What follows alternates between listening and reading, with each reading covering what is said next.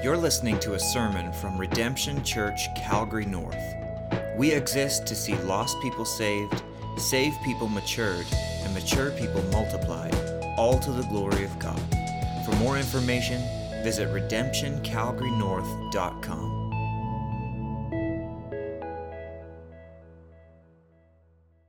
Well, it's good to come together this morning to celebrate our risen Lord.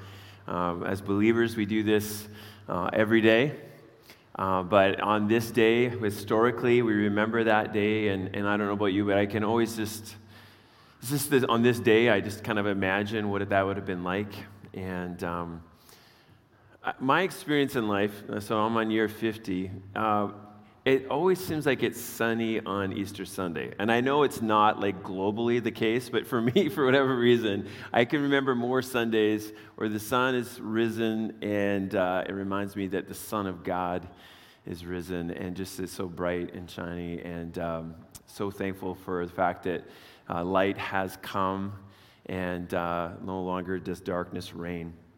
If you're joining us online, this morning, we just want to say welcome, and just let us know you're with us by using the Church Center app, or just let us know on the platform you're on.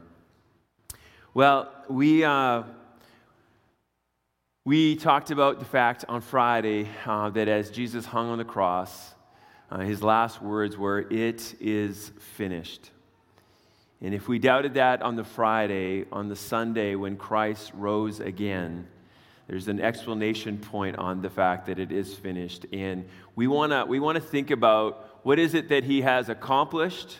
So we're going to review a little bit from Friday. I know some of you guys weren't here on Friday, and then we're going to think about. So as we do so, we're going to go right back to the very beginning, and by the time we're done here this morning, we're going to get to the very end. Okay? So we're just going to cover all of history in the short time we have together. Okay? So. We want to think, first of all, about the fact that Christ had to come because of what happened near the beginning. How do we all get here? Well, it tells us in Genesis 1:1, in the beginning, God created. And we believe that there is a God. We believe that Romans 1 tells us that everyone on this earth knows that there's a God. But as it continues on in Romans 1, it tells us that there are many people who suppress the truth, right? They're pushing it down. They don't want to talk about it. They want to think about the fact that there is a God, but the Bible tells us there is a God, and he is the one who's created everything that there is. The sun, the moon, the stars, the universe, as we advance technologically and they keep sending stuff out and they keep saying there's no end. Yeah, God created all that too. And he spoke it into existence. And as such, as we talked about on Friday, the world does not revolve around me, does not revolve around you, it revolves around him. And he decides how this world should operate. He decides what is good. He decides what is right. And as we read the scriptures, we find out that he is good and perfect and acceptable, and he is our king. In those first two chapters of Genesis, as you get into your Bible, it starts out really good. All is good, relationships are good, but by Genesis 3, we see the fall. And Satan comes, and he's not real creative, let's put it this way. The same lies that he gave in the garden are the same lies that he gives to you and I today. He comes to Adam and Eve, and he says that God really isn't good. In fact, he's trying to keep something from you. How many people believe the lie that, well, I could follow the Lord, but if I did, I would miss out on all of the fun or whatever it is that Satan lies to you about. What would you miss out on if you followed the Lord? And so he gives this lie to Eve. She believes that, well, you know, she's got the doubt in her mind, and she looks at the fruit. Well, it does look like it's okay to eat. It looks like it's good, and I really would like what Satan is promising me, even though she already had it, and she sins. As a result of that, this world has been under a curse ever since. Just as God said, if they were to eat, if sin was to come into this world, people die. Every single one of us will die as a result of sin. Praise God, because Christ has come. It doesn't have to be eternally. But right now, on this earth, people will die. The ground was cursed with thorns and weeds, and with hard work. Adam would have to work. Women now would have pain in childbirth. There will be relational conflict. But in the midst of even pronouncing the curse, God says that there is one who is coming, who will be from the offspring of the woman. In other words, it will be a man who will come, and he will stomp the head of Satan. He will be defeated someday. And so from Genesis 3 right through Malachi, we're wondering, who is the one? Who is the one who's going to be born of woman who will defeat Satan? And you can see over and over again men being defeated. It doesn't take long for Israel does well for a little bit, but then not so well. And sin just seems to have its way over and over again in man in this world until Jesus comes, and that's when you get into your New Testament. We find out finally who his name is. His name is Jesus. He will take away the sins of his people. He isn't just a man, though, and you learn that right at the beginning. He is born of a virgin. His conception comes from the Holy Spirit, and as he is born, he is fully God and fully man. Really important that we understand that. Our entire faith is built on that. If he's partly man, not fully man, then his sacrifice, what he went through on our behalf doesn't mean the same as if he's fully man. He is fully man and he is fully God. He is the one who will come to reverse the curse. He's tempted just like Adam and Eve were, but guess what? He listens to the will of the Father. In fact, as you read the Gospels over and over again, what does he say? I've come to do the will of the Father. He walks in perfection. He listens to what the Father says. Even when he is tempted, he submits to the will of the Father, even in the Garden of Gethsemane. And he says, not my will, but yours be done. We talked about this on Friday, but everything about that day, that Friday, announces to us that he is taking the curse upon himself. There's a crown of thorns, the thorns that were pronounced about in the pronouncement of the cursing, right? Those thorns are now placed on his head. In the garden, there was nakedness, there was shame and guilt. Christ is on a cross now, full of shame and taking on your guilt, my guilt. He's on a tree. Deuteronomy tells us anyone who is on a tree is cursed. Galatians 3 tells us that he became a curse so that our curse would be removed. And so he hangs on the cross, taking our sin upon himself, the wrath of God being poured out on him, and his last words are, "It is finished." He reverses the curse. He makes the payment, and now a new creation begins. And as he rises again that day, everything changes. The world has never been the same. There is a new creation forming on this earth, even today. And what I want us to do is I want us to think about, so what's changed since that day? What's happened as a result of Christ's coming? We're going to go from the cross, from the empty tomb to the garden, the final garden, when we will be with him. There will be no more curse. All things will be made new. And I want us to look at that this morning. On Friday, we highlighted that he alone is the one who saves us. He alone could do it. It was not a team sport. Christ alone is the one who saves. And if you're a believer here this morning, you know that you had to make a decision. Not somebody else, not your mom, your dad, not someone else. You had to place your faith in the Lord Jesus Christ. There's a very personal relationship when it comes to salvation. But what I want to highlight this morning is that as soon as that happens, it becomes a community. You become a part of community. And I want to emphasize this morning, what do we do together? And so I've entitled this morning's sermon, We Together. It says in Romans 12, 4 and 5, "For as in one body we have many members, and the members do not all have the same function. So we, though many, are one body in Christ, and individually members one of another." We are in the body of Christ now. So, we together. What do we mean by that? Who are the we? What are they called to do, and what is the final goal of it all? That's what we're going to be looking at this morning. So let me pray for us, and then we're going to get into it. Lord God, we're so thankful for this time together to celebrate the resurrected Lord. Lord, we know that Jesus is sitting at the right hand of the Father even now. He is building his church. He is still saving lost sinners. He's making all things new. And one day soon, it will be finished, completely finished.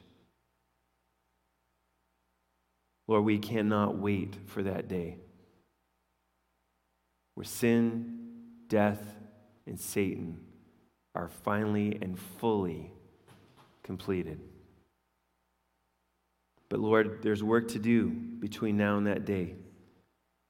And Lord, as we think about this text we're going to be reading this morning, God, we pray that your Spirit would lead us and guide us. Lord, for the believer here this morning, I pray that you just make them so appreciative of all that you've done, that they would be in awe of who you are, that they would fall deeper in love with you, Lord, as a result of their understanding of these things this morning. And that, Lord, we would be found faithful when you return.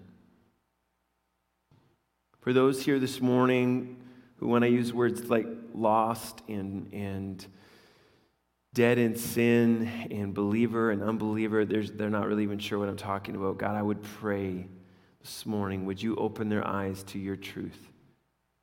Would you open their eyes to see that today, though they are sinners, they may be saved because of what Christ has done. Lord, because of Christ, we have hope, not just now, but for eternity. We have been loved perfectly by you. Lord, may that message ring forth loud and clear this morning, we pray. Lead this preacher now for your glory, for your honor. It's in Jesus' name we pray. Amen. Okay, we all need a Bible. If you don't have a Bible, just go ahead and slip up your hand. Ushers be happy to give you a copy of God's Word. If you're like, I don't have a Bible at home, just keep the one they're giving you as their gift to you. But we're going to be looking at John chapter 20. John chapter 20, and we're going to focus on that day when Christ was risen again. And then we're going to spend some time in Revelation. So we're going to start in John, we're going to end in Revelation, and then we'll praise the Lord in song one more time together. But I want us to look, first of all, at verses 19 to 23 of chapter 20 of John.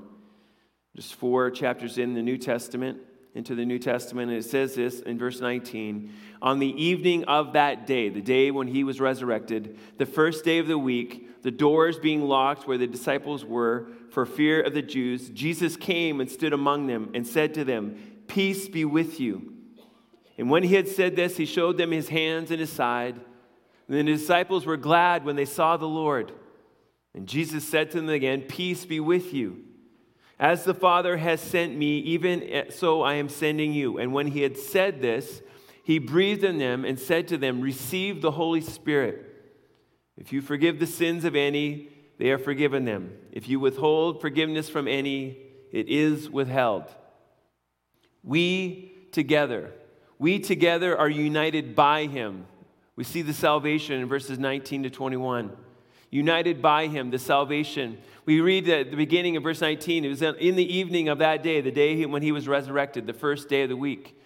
Now, it's a little confusing for those of us who've grown up in Canada, but the first day of the week was Sunday. All right? Saturday was their last day, and so when we read the first day of the week, it is Sunday. Christ has risen from the dead that morning. And just to kind of review what had happened, in the morning the women had went to the tomb only to find it empty. Then we see Peter and John, they had run to there and they found things just as the woman had said. Then John had come home believing that Christ had risen.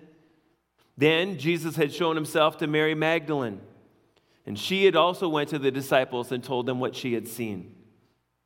This all happened before lunch. Sometime in that afternoon, Jesus appears to Cleopas and another disciple. They're on their road to Emmaus. They're chatting away. Jesus comes up to them. They do not recognize him. And as they're talking, Jesus is like, what are you guys talking about? And like, well, don't you know of all the events that have happened? Which is ironic, right? Okay, so they didn't know, but he knew. And so he begins to explain to them why all of these things had to happen, beginning with Moses and all the prophets. And it's around dinner time now, and they're like, hey, why don't you stay with us? He was pretending he was going to keep going. Like, no, just stay with us. And they have supper, and as he breaks the bread, their eyes are opened. And they're like, it's Jesus. And then he vanishes. And they run back to Jerusalem, and they tell the disciples, and this is where the text picks up. These guys now are gathered in the room, and they're fearful. Reread. The doors being locked where the disciples were for fear of the Jews. They killed Jesus. What are they going to do to them? They don't know. They have no idea what their plan is. They know that Christ has been killed on the Friday. Now it's Sunday. It's only 2 days out. What will they do to them? And so they're in this room. They're gathered together. The door is locked. And Jesus comes in and stands among them and says, peace be with you. Now, If there wasn't that little phrase for fear of the Jews, we would think maybe they would have some fear of meeting Jesus. Because the last time they had a sit-down kind of talk, Jesus had told them what? You're all going to leave me, and one of you is going to betray me. And they're like, no, it will never happen. And it did. They'd all fled, and Judas had betrayed him, and by this time he's committed suicide, he's dead. But Jesus' first words to them is not chiding, it's peace be with you. What a loving God. Ryle says this, peace and not blame, peace and not fault finding, peace and not rebuke was the first words this little company heard from their master's lips after he left the tomb. Peace between God and man through the blood of Jesus.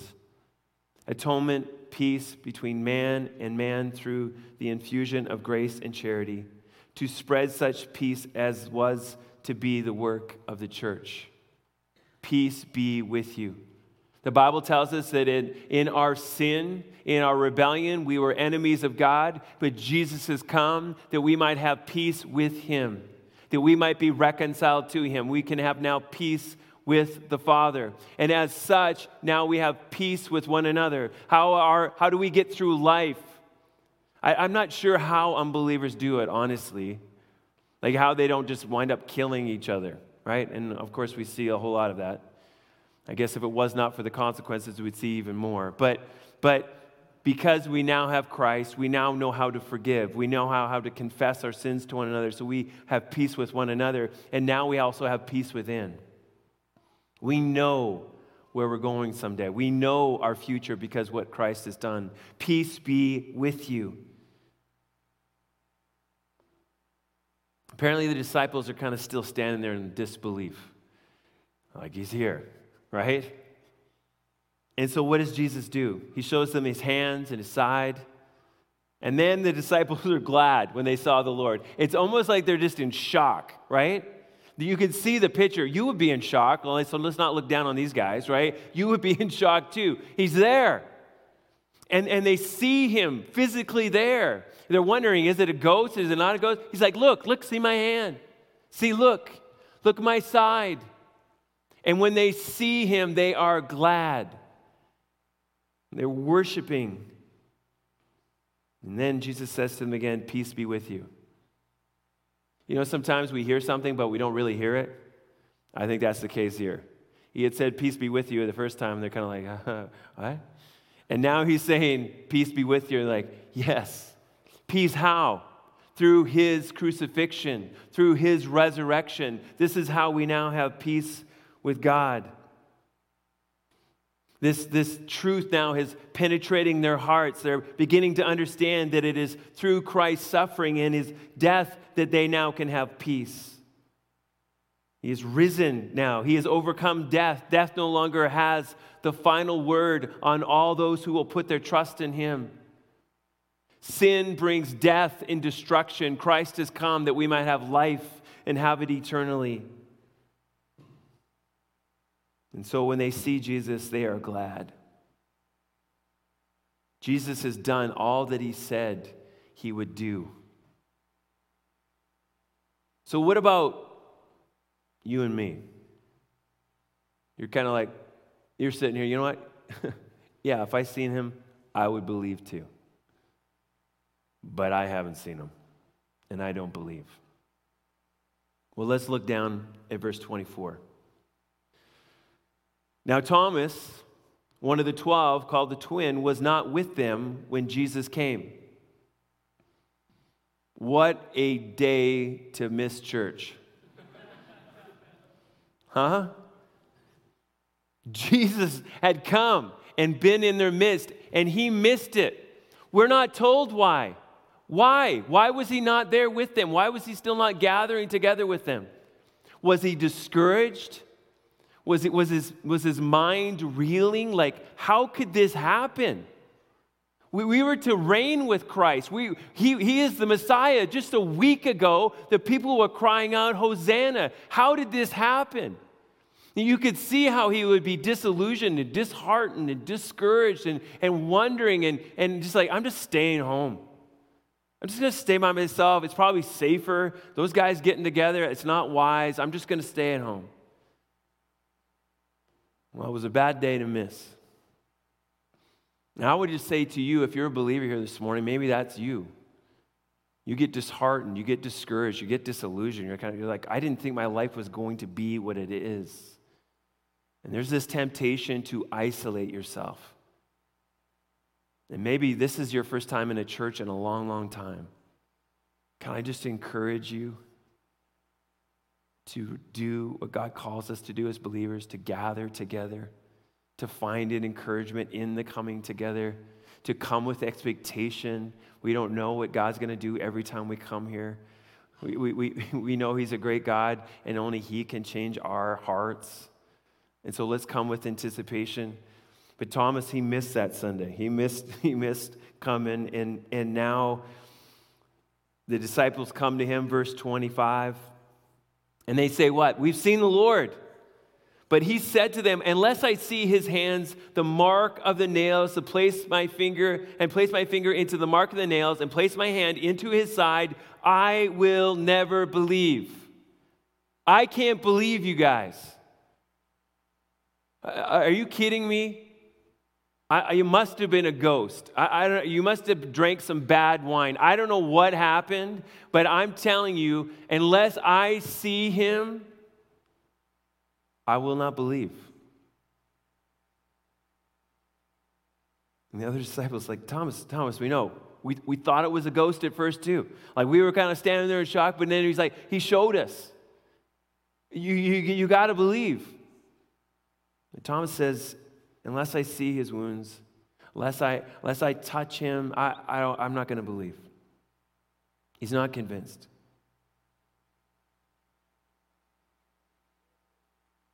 Eight days later, his disciples were inside again.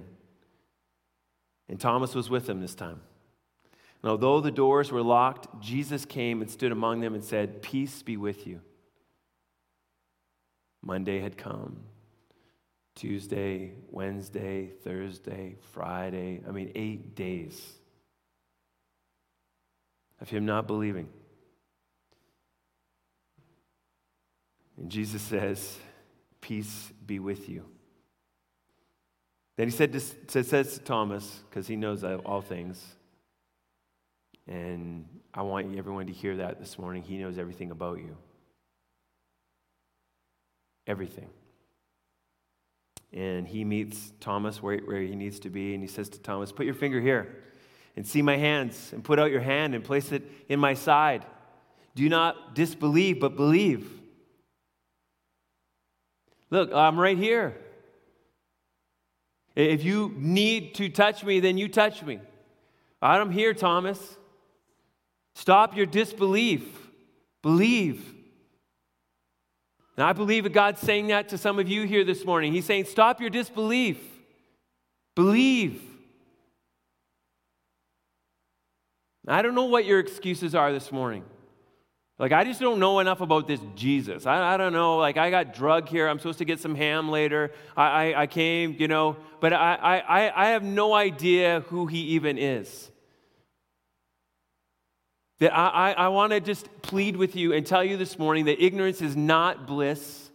You will die someday, and you will stand before him.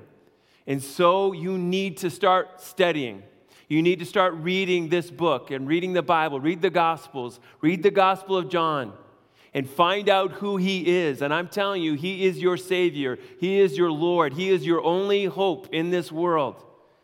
And so do not think ignorance will save you someday. It will not save you. It will condemn you. And so believe. Stop your disbelief. Maybe it's hurt in your past. It's like, I just can't, if God is real, I could not forgive him for what's happened in my past. Well, we live in a sinful world full of sinful people. And there is much pain and there is much suffering in this world. But God, he is good and he is perfect and he's also just. And all sin will be punished.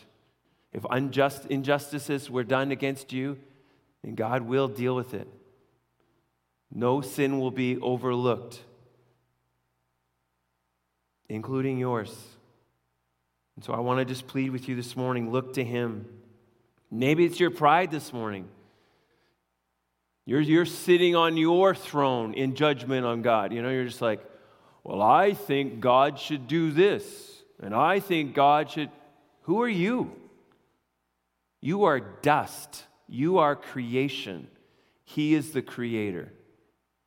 I see a little one here and sitting in the middle. Like, it's be like this child telling you and I how we should run our lives, right?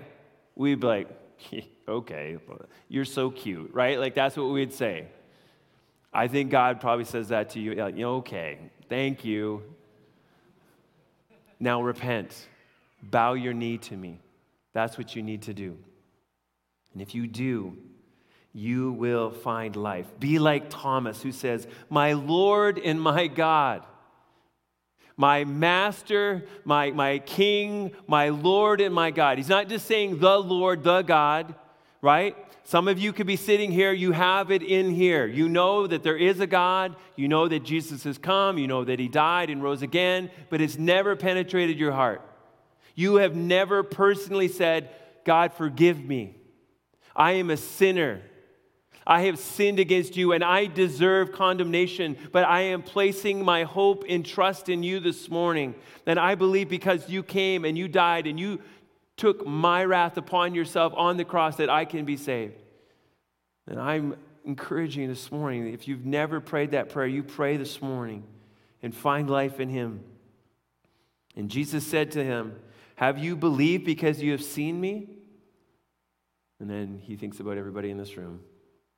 Blessed are those who have not seen and yet believed. And I praise God that there's so many of you here this morning. This is your story. You've never seen him, but you believe. You believe. He's not putting Thomas down. He's just saying this is the reality. 2,000 years later, Jesus isn't walking around showing himself to people.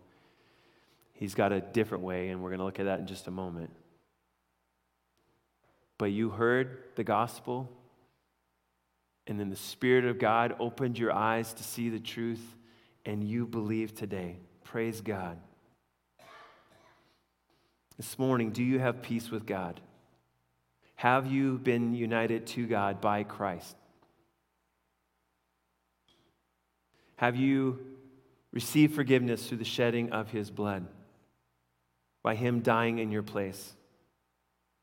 Every single person here needs this salvation. There are no exceptions. Everybody needs this salvation. But praise God, salvation is available today. For everyone who would believe and repent, salvation is available to you today. It doesn't matter how bad you are. It doesn't matter how much you've sinned. His sacrifice was once and for all, and he will forgive you. And if you are a child of God today, then you are a part of We Together. You are a part of the body of Christ worldwide. Christ is building his church all over this world today. And so we are together, are united for him, the mission. We were united for him, the mission. Before you came to Christ, I don't know what your plans are. You kind of like, my kingdom come, my will be done. You had all kinds of things that you thought you were going to live your life for. But in Christ, when you're in Christ, our whole mission changes as believers. And we're reminded of this, and again, going back to verse 21. After he said, peace be with you, then he says this, as the Father has sent me, even so I am sending you. How has the gospel got to this point in 2022? How is it that this book was written? It's because Christ sent out this small group. Said, just as the Father sent me, guess what? Now I'm sending you. But, as they'd just been reminded 48 hours earlier, they're not so good on their own. They're not so good in their ability in themselves to do this. And so he reminds them in verse 22, and when he had said this, he breathed on them and said to them, receive the Holy Spirit. In order to do the work, in order to accomplish the mission, his people need the Holy Spirit. And it says here, he breathes on them and says, receive the Holy Spirit. Now, this is one of those difficult verses. Is there some difficult verses in the Bible? Yes, there are difficult verses in the Bible, all right? Because if you keep reading and you get into the book of Acts, the next book, you're like, wait a minute, they still haven't received the Spirit yet. Like the Spirit hasn't come upon them in power yet. That's Acts chapter 2. So what does it mean that he breathed on them and they received the Spirit? Well, I think this is symbolic of what he is about to do. You will need to receive the Holy Spirit. Breathed on them. We spent a little bit of time in Genesis 1 and 2 on Friday. And there, we read that as he formed the man out of the dust, he breathed on them. He is making a new creation. He's making all things new.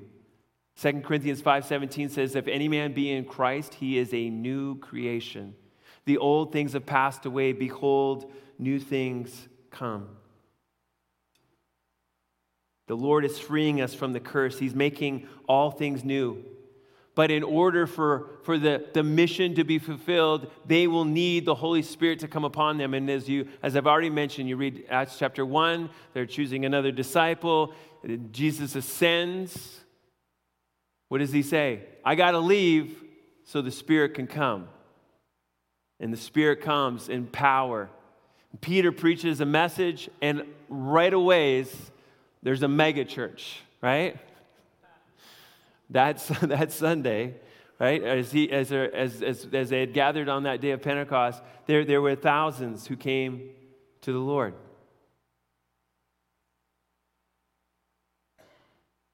He says this, if you forgive, verse 23, if you forgive the sins of any, they are forgiven. If you withhold forgiveness from any, it is withheld.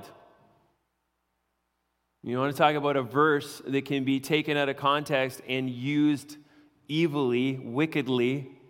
This is one of those. We are the church. We'll tell you if you're forgiven or not. That's what he told the disciples. Says it right there. Is it just arbitrary? They get to decide?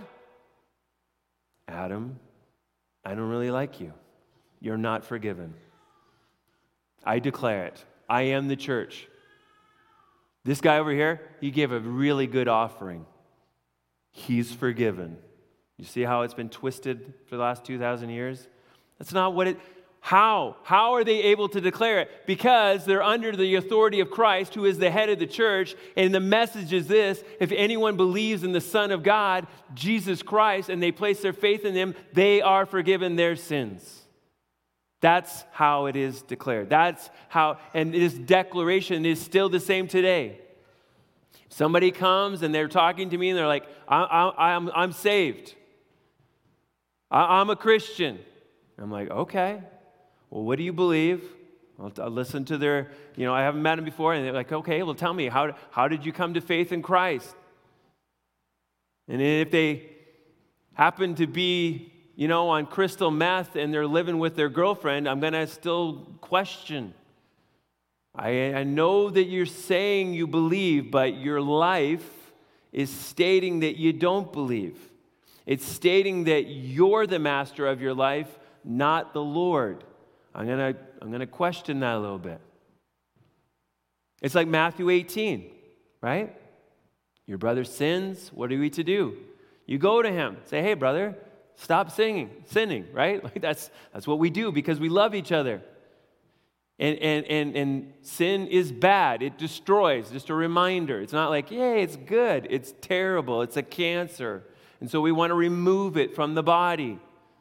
And so we go to one another and we see sin in one another's lives and we just encourage repentance. They're like, who are you? I'm not repenting. You're wrong. You don't know what I know. You don't feel like I feel. I've heard this so many times, right? And maybe you have too. Well, it doesn't matter how you feel. It doesn't matter what you know. We know this. This is the standard. So if we're doing what this says not to do, then we need to repent. Well, I'm not doing it. Well, then now I take a few buddies, right? It says 2 or 3 witnesses. You come, you ask them to repent again. You plead with them. If they're saying, I'm still not going to, then you tell the church. And you say, hey, Bobby is in sin. He will not repent of his sin, and so right now, he's not welcome here. So when you see Bobby, plead with him to repent of his sin. Repent of his sin, and treat him as an unbeliever. In other words, you tell him the gospel over and over and over again. You tell him he needs to repent, because why? Because at the end, there is a judgment coming. And Bobby's finally, he falls on his knees and repents. Guess what? Bobby's here the next day, and we're loving on him, and we're caring for him, because that's what we do. That's what this is talking about. Some of you are like, what? Does that still happen? Well, this is in the Bible. This is what we're to do, right? We welcome everybody. We welcome everybody, right? Let's just be clear on that. Everyone is welcome here. But... Bobby, let's go with Billy, because we're not going to confuse. So Bobby, he's the believer. Billy's not the believer. Billy can be here every Sunday and be doing the same thing Bobby the believer is doing. Billy, the unbeliever, we're going to continue to tell him to repent. Same with Bobby the believer, but if he does not repent, then he shouldn't be with us because we're united together. Billy's just attending a church. Bobby's in the church. He's claiming he's in the church. That's the difference between the two. That was an unintended tangent. Okay, let's get back. Holiness is important to the Lord, is the point. And forgiveness is through Jesus Christ. So guess what? I've already said, disciples, on the day of Pentecost, Peter preaches a sermon, thousands are saved. Then persecution comes on the church after a while, and the church is scattered around the world. And the believers keep testifying to the truth of the gospel. Persecution continues to ramp up. The apostles are thrown in jail. Lives were threatened. And eventually, they all are martyred for Christ. John, we don't know for sure. The last we see of him, he's on an island by himself, an imprisonment kind of a thing. We don't know if in the end he was martyred too. But the gospel spreads through the known world at that time. And for the last 20 centuries, it has been spreading. I mean, just look around here. Look at the different nationalities. Think about all the different ethnic groups this is represented just in this room. The gospel has been spread around the world, but guess what? The mission is still the mission. You're like, well, I think there's a believer in every country, so I guess we're good. No, we're still on mission. And we might be tempted to think, well, what can we do? What can we do? There's just so few of us. You're starting to feel like that in Canada. Just seems like everybody's against us now. Well, what were the odds back then? And look what God did. And so we don't look at the odds. We look at our Savior. We look at our God, and we proclaim the good news. And we do so with passion. This is what these guys did. They knew what? No one can ever take away our hope. For to me to live is Christ, and to die is gain. You keep me alive, it's better for the church. I'm gonna continue to get together with my brothers and sisters and encourage them. It's better for the world because I'm gonna keep proclaiming the gospel and hopefully God will use this proclamation and save people. But better for me if I die, because then I'm in heaven and I'm with him. I'm in his presence. That was their mindset. And so we're on mission. Say whatever you want against me. I don't care. I'm on mission. You're a fool, you're a liar, you're intolerant, you're hateful, you're who cares what the world says? I am a child of God. I am a servant of Christ. I have a citizenship in heaven. My hope is eternal. His love will never be taken away from me. And so we proclaim and we stay on mission. Church, let's be on mission. So thankful for you. So thankful that so many of you have a heart to see lost people saved.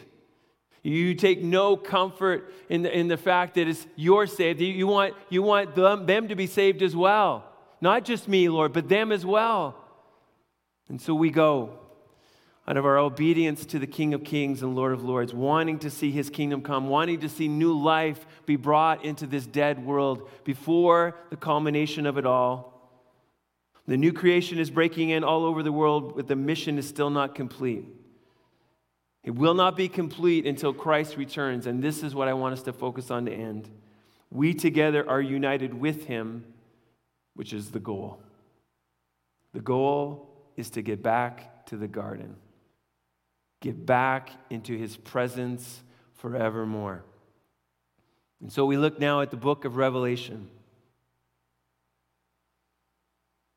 As you look at the book of Revelation, we read this text on Friday, Revelation 5, who will open the scroll, who is worthy to open the scroll, and it says they looked everywhere, under the earth, on the earth, above the earth, and there was no one found, and then John starts weeping, and like, well, there is one. Who is he? The Lion of Judah, the Root of David, the Lamb of God, who takes away the sins of the world. He is worthy to open the scroll. He is the one who is worthy and to bring about the final judgment. And this is what the book of Revelation warns all of mankind. There is a day that is coming when the world will end. Armageddon is real.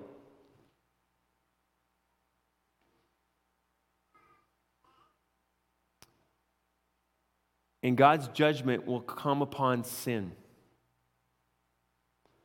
God's judgment will come upon Satan, and death will finally be removed forevermore.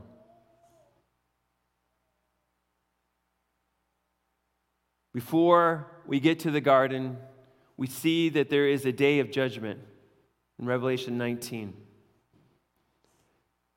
sorry, Revelation 20. There's a day of judgment. And all of humanity is standing before him.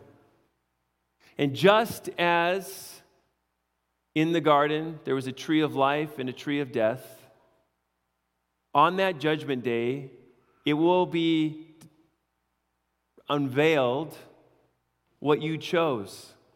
Did you choose life or did you choose death in this world? To choose life is to choose Jesus Christ. It is to believe on him. It is to believe that through Christ you can have life, that the curse of death can be removed from you. This is how we find life. Or you can choose your default position and you can choose death for your entire life. But then you will die. And Hebrews tells us after that comes the judgment. The Catholic teaching that there is this place called purgatory is a lie. There is no like waiting place and like trying to get things right. The time is now to repent. So we have chosen life or death. If you have life in you right now, you still have a choice. The day that you breathe your last, you have no more choice. And then we read what that day will look like. Revelation 20, verse 12. And I saw the dead, great and small, standing before the throne, and books were opened. Then another book was opened, which is the book of life. And the dead were judged by what was written in the books, according to what they had done. According to what they had done. Every day matters. And the sea gave up the dead that were in it. Death and Hades gave up the dead that were in them, and they were judged, each of them according to what they had done. Then death and Hades, they were thrown into the lake of fire. This is the second death, the lake of fire. And if anyone's name was not found written in the book of life, he was thrown into the lake of fire. Hell is not made up. There will be eternal torment, eternal suffering for all who choose to walk in rebellion against God for the rest of their lives. He is a just God. You sin against an eternal God and you receive eternal punishment. The punishment that was placed on Christ for all those who have believed in him. And so you need to choose. Will you choose life or will you choose death? I'm praying for you this morning. I'm praying that your eyes are being opened. Why would I choose death? That seems really dumb. It is. But how many millions and billions of people do we know right now are choosing death? Listening to the lies of Satan. But I'm praying this morning, God's opening eyes so that you will get to the final chapter, where we see in Revelation 21, this is the new kingdom coming. This is the new creation. Revelation 21:1. Then I saw a new heaven and a new earth, for the first heaven and the first earth had passed away, and the sea was no more. And I saw the holy city, New Jerusalem, coming down out of heaven from God, prepared as a bride adorned for her husband. And I heard a loud voice from the throne saying, "Behold, the dwelling place of God is with man. He will dwell with them, and they will be his people." Just as God had walked in the garden with Adam and Eve, we will get back to that day one day, and there will be no more sin. He will wipe away every tear from their eyes, and death shall be no more. Neither shall be there mourning, nor crying, nor pain any more, for the former things have passed away. And he who was seated on the throne said, "Behold, I am making all things new." Also he said, "Write this down, for these words are trustworthy and true." Just as it was promised in the Old Testament that Jesus was coming to atone for sin, and it was true, and it did happen, we need to remember that Jesus is coming back again, and it is true, and it will happen. There will be a new heavens and a new earth one day soon. And one last picture to leave us this morning, Revelation 22. Flip over there. And the angel showed me the river of the water of life, bright as crystal, flowing from the throne of God and of the Lamb, through the middle of the street of the city, also on the other side of the river, the tree of life, with its 12 kinds of fruit, yielding its fruit each month. What a tree this is. The leaves of the tree were for the healing of the nations. No longer will there be anything accursed, but the throne of God and of the Lamb will be in it, and his servants will worship him. It's all coming back. The creation that was really good, that was beautiful, where you lived in his presence, there's going to be a new heaven and a new earth where that will be the case.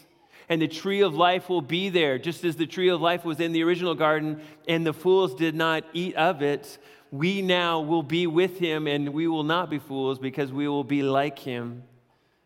And we will worship him for all of eternity. If you are in Christ this morning, be reminded this is your future. This day is coming, and it's coming soon. We don't know when. Will it be today? Will it be tomorrow? Will we be the last generation, or will there still be generations to come? We do not know.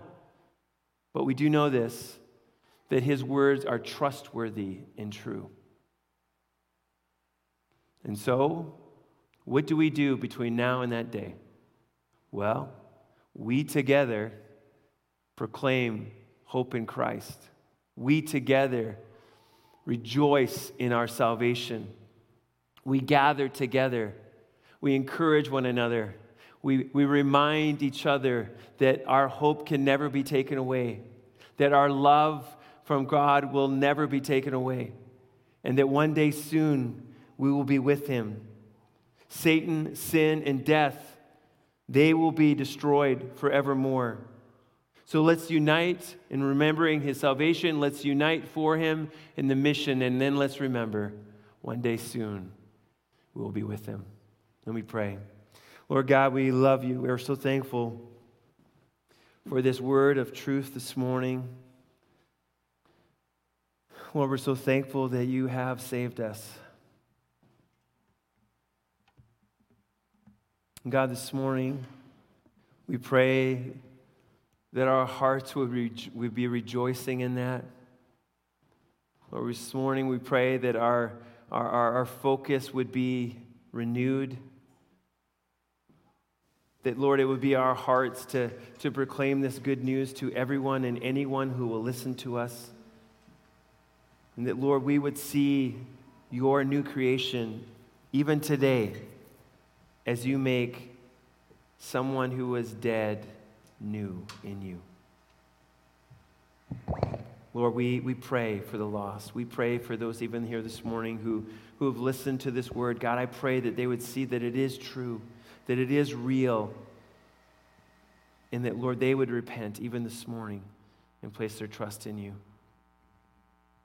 Lord, thank you for our hope in you. Thank you that we get to worship you for now and for all of eternity. And we cannot wait for the day when we will walk in your presence. What a day it will be. Until then, Lord, find us faithful, we pray. In Jesus' name, amen. Let's stand and sing one more time.